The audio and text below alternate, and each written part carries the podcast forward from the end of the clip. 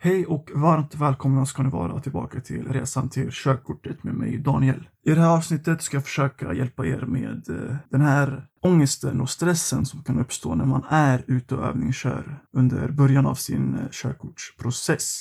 Jag hoppas att ni ändå har kört en del innan ni lyssnar på det här avsnittet. Och eh, några av er kanske känner er säkra under körningen medan andra kanske känner sig lite stressade och har en viss ångest inom sig precis innan men även under själva körningen. Och ni ska veta att det här är helt okej okay för i det här avsnittet ska jag försöka hjälpa er som har lite stress och ångest kring körningen med att eh, kunna förebygga och eh, få bort ångesten och stressen. Det kanske har uppstått tankar när ni är ute och kör och de här ska jag också försöka få bort på några sätt genom mina tips så att säga. Så om ni tycker att det här låter intressant så får ni verkligen hoppa in i bilen för nu kör vi igång. Häng med! Okej, okay, så det första som man tänker ute på vägarna och som får en att bli lite stressad och gör så att man får lite ångest är att man ständigt tänker att okej, okay, nu kommer en olycka att ske och jag kommer att krascha. Jag förstår verkligen att många av er känner de här tankarna och jag kanske kände dem lite i början också. Däremot måste jag verkligen säga att eh, det som man tänker på i det här fallet är väldigt osannolikt. Risken att en olycka sker är faktiskt väldigt låg när man väl tänker på det och den blir till och med ännu lägre när man eh, kör defensivt. Ni kanske redan vet vad defensiv körning är för något om ni har läst eh, lite av teorin. Men däremot för er som inte vet vad det är så kan jag förklara att eh, det helt enkelt innebär att man eh, tar så få risker som möjligt när man är ute och kör samtidigt som man kör mjukt och försöker tänka innan man handlar där ute i trafiken. Så man kan både köra defensivt men även att man försöker tänka på det som istället är sannolikt. Och det som kanske är sannolikt är att du helt enkelt tar in lite för fort i situationer eller att du kanske inte hinner eh, bromsa så fort som du kanske tänkte. Men eh, risken att det sker en olycka på grund av detta är ändå rätt så låg. Och eh, ett annat problem är kanske att många känner sig rädda för att misslyckas. Däremot enligt mig, ju mer du misslyckas desto bättre kommer du att bli som förare.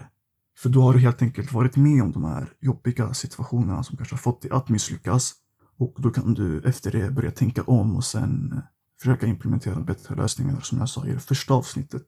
Men för att få mindre stress och mindre ångest så krävs det tråkigt nog att ni kör ännu mer. För ju mer erfarenhet ni har ute på vägarna, desto mindre stress kommer ni troligtvis att känna. Och jag kan verkligen förstå er, för när man är ute på vägarna så brukar man övertänka. Det här kanske låter eh, lättare sagt än gjort, men försök verkligen att inte övertänka utan ha fullt fokus på körningen på ett bra sätt. Antingen att du tänker, okej, okay, vad är mitt nästa steg? Hur ska jag försöka ta mig an den här situationen? Eller att du inte tänker alls och att du helt enkelt låter din egen kropp eller dina egna tankar omedvetet försöka lösa de här situationerna som kan uppstå. Och när du är ute och kör, kör verkligen på ditt eget sätt. Låt ingen försöka influera din körning negativt. För om du helt plötsligt ska börja tänka på vad din handledare tänker när du är ute och kör så kommer det här att påverka din körning negativt medan du är ute och kör. Du kan ju såklart ta del av din handledares tips efter körningen så försök att köra på ditt eget sätt för du kommer att köra på ditt eget sätt när du har fått körkortet. Och när andra gör misstag ute i trafiken så skulle jag verkligen försöka låta det vara. För det här kan också göra dig mer stressad än vad du redan är. Så fokusera bara på din körning och eh, fokusera på hur du kan utveckla din körning. Istället för att fokusera på vad de andra trafikanterna gör fel. För det här kommer bara att bygga en onödig stress inom dig och en onödig ilska också. Och man vill verkligen inte vara arg när man är ute och kör, för det här kan leda till förhastade slutsatser och eh, fler sämre misstag. Och nu kommer lite praktiska tips på hur ni kan eh, minska på stressen och ångesten. Försök att innan ni går ut för att köra, försök att dricka vatten. Och efter att ni har druckit vatten, antingen i bilen eller innan ni tar er ut, så försök att ta tio djupa andetag genom att andas in genom näsan och ut från munnen för att kunna lugna ner dig själv helt enkelt. För när man kör med ett lugn så kommer man eh, att eh, verkligen känna inom sig att okej, okay, nu kör jag på ett mycket bättre sätt och jag hinner tänka inför varje situation istället för att övertänka och eh, sen göra det sämre alternativet. Och om du känner dig stressad eller att du har ångest under körningen, Försök att när du kommer hem visualisera genom att eh, försöka få upp bilder i ditt huvud kring hur en viss situation som gör dig stressad kan vara. Vi ser att du är stressad kring att eh, ta dig ut på motorvägen. Försök att få upp bilder i ditt huvud kring hur det ser ut när du ska ta dig in på motorvägen. Och försök att också utföra de här viktiga spegel rutinerna som att kolla på backspegeln, vänster innerspegel och sen döda vinkeln också. Så att du ändå får in de här rutinerna medan du visualiserar kring hur en situation kan se ut. Och försök också att tänka på känslan som du själv vill känna när du är ute och exempelvis ska ta dig in på motorvägen samtidigt som du visualiserar. Så försök helt enkelt att eh, få upp bilder i ditt huvud för att kunna handskas så bra som möjligt med de här situationerna genom din eh, visualisering. Och nu kommer ett eh, annat tips eller ett annat tankesätt som man kan tänka på när en annan väldigt frustrerande situation sker i trafiken.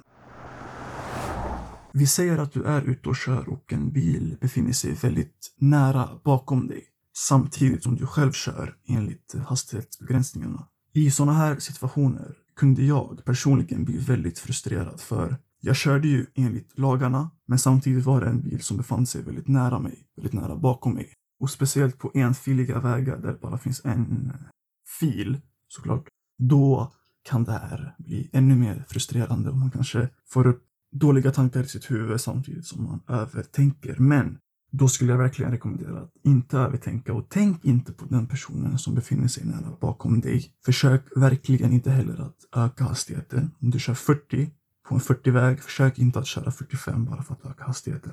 För det är ju det som den här föraren bakom dig vill och eh, om en polis kanske hade stoppat dig, då kan du inte säga om det var en bil som befann sig nära bakom mig. För den personen som var bakom dig kommer aldrig att ansvara för de misstagen som du själv gör genom att exempelvis öka hastigheten eller få ett motorstopp eller vad det nu kan vara. Så tänk på att det är du som ansvarar, kanske inte rent juridiskt, men det är ändå du som ansvarar över din körning och hur du kör när du är ute och övningskör. Så låt dig inte påverkas av någon som befinner sig väldigt nära bakom dig. Och om du inte vill, kolla inte i backspegeln kolla fortfarande för att det är bra att kolla men försök inte att tänka på den personen som befinner sig nära bakom dig.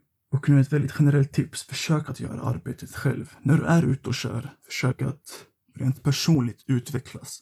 Utvecklas som förare och bli verkligen den bästa föraren som du kan bli. Tänk att när du har tagit körkortet så kommer du tänka tillbaka på de här situationerna och tänka okej, okay, men hur kunde jag vara så stressad? Jo, jag tänkte inte på körningen och jag var rädd i onödan. För det är du som gör jobbet och eh, ingen annan kommer att kunna hjälpa dig rent personligt och inom dig, förutom dig själv. Så försök att vara till lags med dig själv när du är ute och kör samtidigt som du ständigt utvecklas och tar tips från din handledare eller från din trafiklärare. Tack så himla mycket för att ni har lyssnat på det andra avsnittet av eh, Resan till körkortet. Jag hoppas att eh, de här tipsen var användbara för er och jag kommer också framöver att försöka ge er sådana här bonustips under körningen när jag själv känner att det krävs och när jag själv behövde det under min körkortsprocess. Om ni tyckte att eh, det första avsnittet och det här andra avsnittet var användbart så skulle jag verkligen uppskatta om ni kunde dela det här med eh, era närstående som också kommer att ta körkortet. Följ mig på alla podcastplattformar. Prenumerera så att ni inte missar ett avsnitt av resan till körkortet. Men tack för att ni har lyssnat. Kör försiktigt så hörs vi senare. Hej då!